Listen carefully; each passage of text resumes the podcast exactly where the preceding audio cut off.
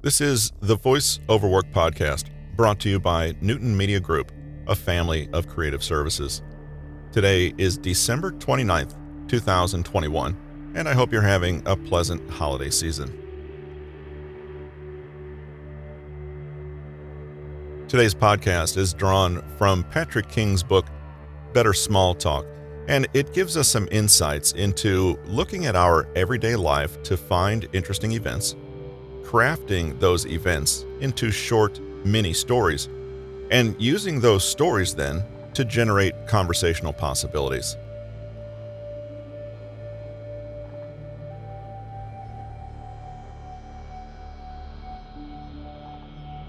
Captivating is a pretty strong word, and as such, it's probably something that we want to strive for in our interactions. When we think of a captivating person, what kind of mental image comes to mind? If you were to choose a picture for a captivating person in a dictionary, what would the person be? What is this person expressing? How are they acting? And what are you watching them do? More often than not, this person is going to look like they are on a stage or pulpit, gesticulating grandly and expressively with an emotion filled face. And I would also bet that this person is in the middle of weaving an engrossing tale that captivates his or her audience. Indeed, if you think about it, it seems that only with storytelling can we mesmerize and charm others into hanging onto our every word. Okay, that's up for debate, but determining whether or not that is true is not the aim of this chapter. No one can deny that storytelling is an important element of memorable conversations and discussions that you want to have. The question is always how to capture this elusive skill and make it your own.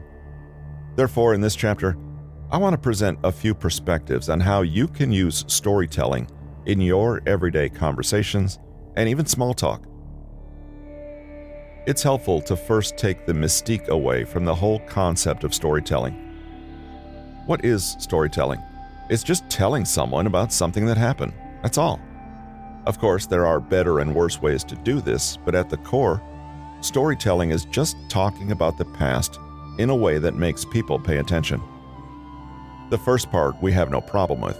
We've all described our pasts, and we all have great experiences worthy of being told. But the second part is typically the challenge. With that in mind, let's see how we can get better at storytelling. A life of stories to get better at stories, we have to begin to recognize them in our daily lives. No, seriously, we don't think of our lives as being very interesting on a day to day basis, but we do quite a bit more than we realize. It's not that every day you're engaging in a massive protest that you can tell your kids about, or you were chased by a wiener dog down a dark alley whereupon a man dressed as a parrot saved you by tackling the dog. These stories are self evident, and don't need any organization or special way of telling them to make an impact. We have to draw from our daily lives, and believe me, there is plenty to draw from. It's just a matter of seeing the many stories that are inherent in our everyday existence. What is the definition of a mini story in this context? So, what do you do? I'm a marketing executive. Well, not that that's going to get a reply of, Oh, cool. I'm going to the bathroom now. Goodbye. Let's try again. So, what do you do? I'm a marketing executive. I deal mostly with clients. Just last week, we had a crazy client that threatened to send his bodyguards to our office. I definitely wish I'd dealt more with the creative side. There we go. This will probably garner a stronger response than wanting to escape to the bathroom, such as, Oh my God, did he actually send them? Tell me more. That's a mini story. It's answering questions or spontaneously sharing briefly using the elements of a story, an action that occurs to a subject with some sort of conclusion. As you can see above, a brief mini story will create exponentially more conversation and interest than any answer to the question, What do you do? All you needed was three sentences. Try reading it out loud. It takes less than 10 seconds, and you've jam packed it with enough information to be interesting to anyone. What's great about mini stories is you can also create these before a conversation. so you have compelling anecdotes at hand in response to very common and widespread questions. The main benefit to creating mini stories ahead of time is to be able to avoid one word answers that you may be accustomed to using. This can give a sense of confidence going in because you've prepared for what will come. When you break down the context surrounding a mini story, they become much simpler. Shoot for three sentences that can answer some of the most common conversation topics that will arise. 1. Your occupation. If you have a job that is unusual or nebulous, make sure you have a layman's description of your job that people can relate to. 2. Your week. 3. Your upcoming weekend. 4. Your hometown. 5. Your hobbies, and so on. When you're using a mini story to answer a question, make sure to first acknowledge the question that was asked, but then Realizing that you have something far more interesting to say, you can jump into the mini story, which should be able to stand by itself. How was your weekend? It was fine. I watched four Star Wars movies. Okay, I'm going to go talk to someone else now. Let's try again. How was your weekend? It was fine. But did I tell you about what happened last Friday?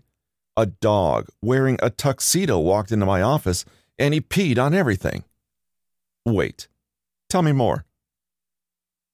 Using mini stories allows you to avoid the tired back and forth of, good, how about you, you'll find in everyday small talk.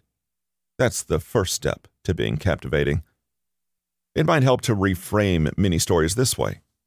When people make small talk with you and ask any of the classic small talk questions, they aren't truly interested in the answers to those questions. They want to hear something interesting so give it to them.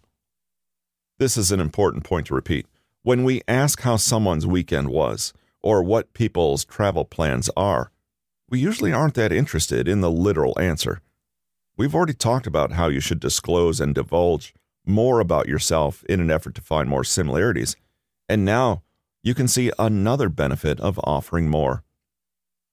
Not only that, mini stories are an inside view of the way you think and feel. They give clues to your mindset, personality, and emotional leanings. Learning about those aspects is the first step in allowing anyone to relate and feel connected to you. So it's imperative that you learn how to take any question and expand it to your advantage. It will also encourage them to reciprocate. Mini stories also underscore the importance of providing more details, as mentioned in an earlier chapter and avoiding one word answers. Details offer a three dimensional description of you and your life. That automatically makes people more interested and invested because they're already painting a mental picture in their minds and visualizing everything. Details also give people more to connect to, think about, and attach themselves to. With more details, there's a substantially higher likelihood that people will find something funny, interesting, in common, poignant, curious, and worthy of comment in what you have to say. Detail and specificity put people into a particular place and time. This allows them to imagine exactly what's happening and start caring about it. Think about why it's so easy to get sucked into a movie. We experience enormous sensory stimulation and almost can't escape all of the visual and auditory detail, which is designed to make us invested. Detailed stories and conversations are inviting others to share a mental movie with you. Beyond giving flavor to your conversation and storytelling, and giving the other person something to ask about, details are important because they elicit emotional engagement. Details remind people of their own lives and memories and make them feel more drawn to whatever is presenting them. Details can compel others to laugh, feel mad, feel sad, or feel surprise. They can control moods and emotions. If you include details about specific songs that played during your high school dances, it's likely that someone will have memories attached to those songs and become emotionally interested in your story. Share details about all the figurative nooks and crannies. because that's what makes you interesting on an emotional level. The 111 method. On the theme of simplifying storytelling, we've been talking about how we can use a mini story in many ways. You may be wondering what the difference is between a mini story and a full fledged story. For our purposes, not much. It seems that many people like to complicate storytelling as if they were composing an impromptu Greek tragedy. Does there have to be an introduction, middle, struggle, then resolution? Does there need to be a hero, a conflict, and an emotional journey? Not necessarily. Those are specific ways of storytelling. If you're Francis Ford Coppola, director of the Godfather series, or a stand up comedian used to keeping crowds engaged, but certainly these aren't the easiest or most practical ways to think about storytelling. My method of storytelling in conversation is to prioritize the discussion afterward. This means that the story itself doesn't need to be that in depth or long. It can and should contain specific details that people can relate to and latch onto, but it doesn't need to have parts or stages. A story can be mini by nature. That's why it's called the 111 method. This method stands for a story that 1. has one action, 2. Can be summed up in one sentence, and 3. evokes one primary emotion in the listener. You can see why they're short and snappy. They also tend to ensure that you know your point before starting and have a very low chance of verbally wandering for minutes and alienating your listeners. This is the lowest input to the highest output ratio you can have for a story. For a story to consist of one action means only one thing is happening. The story is about one occurrence, one event. It should be direct and straightforward. Anything else just confuses the point and makes you liable to ramble. Details are important to share, but probably not at the outset, because the story's impact will be lost or blunted. A story should be able to be summed up in one sentence, because otherwise, you're trying to convey too much. It keeps you focused and straight to the point. This step actually takes practice because you're forced to think about which aspects of the story matter and which don't add anything to your action.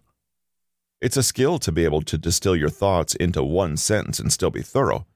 Often, you won't realize what you want to say unless you can do this. Finally, a story should focus on one primary emotion to be evoked in the listener, and you should be able to name it. Keep in mind that evoking an emotion ensures that your story actually has a point, and it will color what details you carefully choose to emphasize that emotion for our purposes here, there really aren't that many emotions you might want to draw out in others from a story. You might have humor, shock, awe, envy, happiness, anger, or annoyance. Those are the majority of reasons we relate our experiences to others. Keep in mind that this is just my method for conveying my experiences to others. My logic is that whether people hear two sentences about a dog attack or they hear 10 sentences doesn't change the impact of the story. Telling a story about your friend going to jail, well, he's still in jail at the end of two or 10 sentences. Likewise, if you tell a story about how you adopted a dog, the dog will still be lounging on your bed if you take 10 seconds or two minutes to tell the story. After you provide the premise, the conversation can move forward as dialogue your conversation partner can participate more fully, and we can then focus on the listener's impact and reaction. Then, you can let the inevitable questions flow, and you can slowly divulge the details after the context is set and the initial impact is felt. So, what does this so called story sound like? I was attacked by a dog and I was so frightened I nearly wet my pants. It's one sentence. There is one action, and the bit about wetting the pants is to emphasize the fact that the emotion you want to convey is fear and shock. You could include more detail about the dog and the circumstances, but chances are people are going to ask about that immediately. So let them guide what they want to hear about your story. It doesn't hurt to directly name the emotion that you are experiencing. Invite them to participate. Very few people want to sit and listen to a monologue, most of which is told poorly and in a scattered manner. Therefore, keep the essentials, but cut your story short, and let the conversation continue as a shared experience rather than you monopolizing the airspace. Here are another couple of easy examples. Last week, I had a job interview that went so poorly, I had the interviewer laugh at me while I was leaving the office. It was so embarrassing. One action, one emotion in one sentence. When I first met Joshua, I spilled a bowl of baked beans all over his white pants, and I think the entire room was watching while this happened. The 111 method can be summed up as stating a story as close to the end as possible. Most stories end before they get to the end, in terms of impact on the listener, their attention span, and the energy that you have to tell it. In other words, many stories tend to drone on because people try to adhere to complex rules, or because they simply lose the plot and are trying to find it again through talking. Above all else, a long preamble is not necessary. What's important is that people pay attention, care, and will react in some, preferably emotional manner. Better small talk. Talk to anyone, avoid awkwardness, generate deep conversations, and make real friends.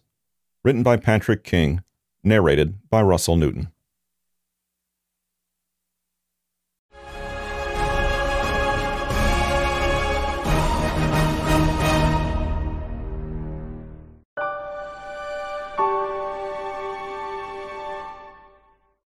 Amazon.com has more information regarding the author and this book. With an eclectic collection of water cooler knowledge, inspirational stories, and motivational thoughts from some of the newest audiobooks on the market, this has been the Voice Over Work podcast, brought to you by Newton Media Group, a family of creative services.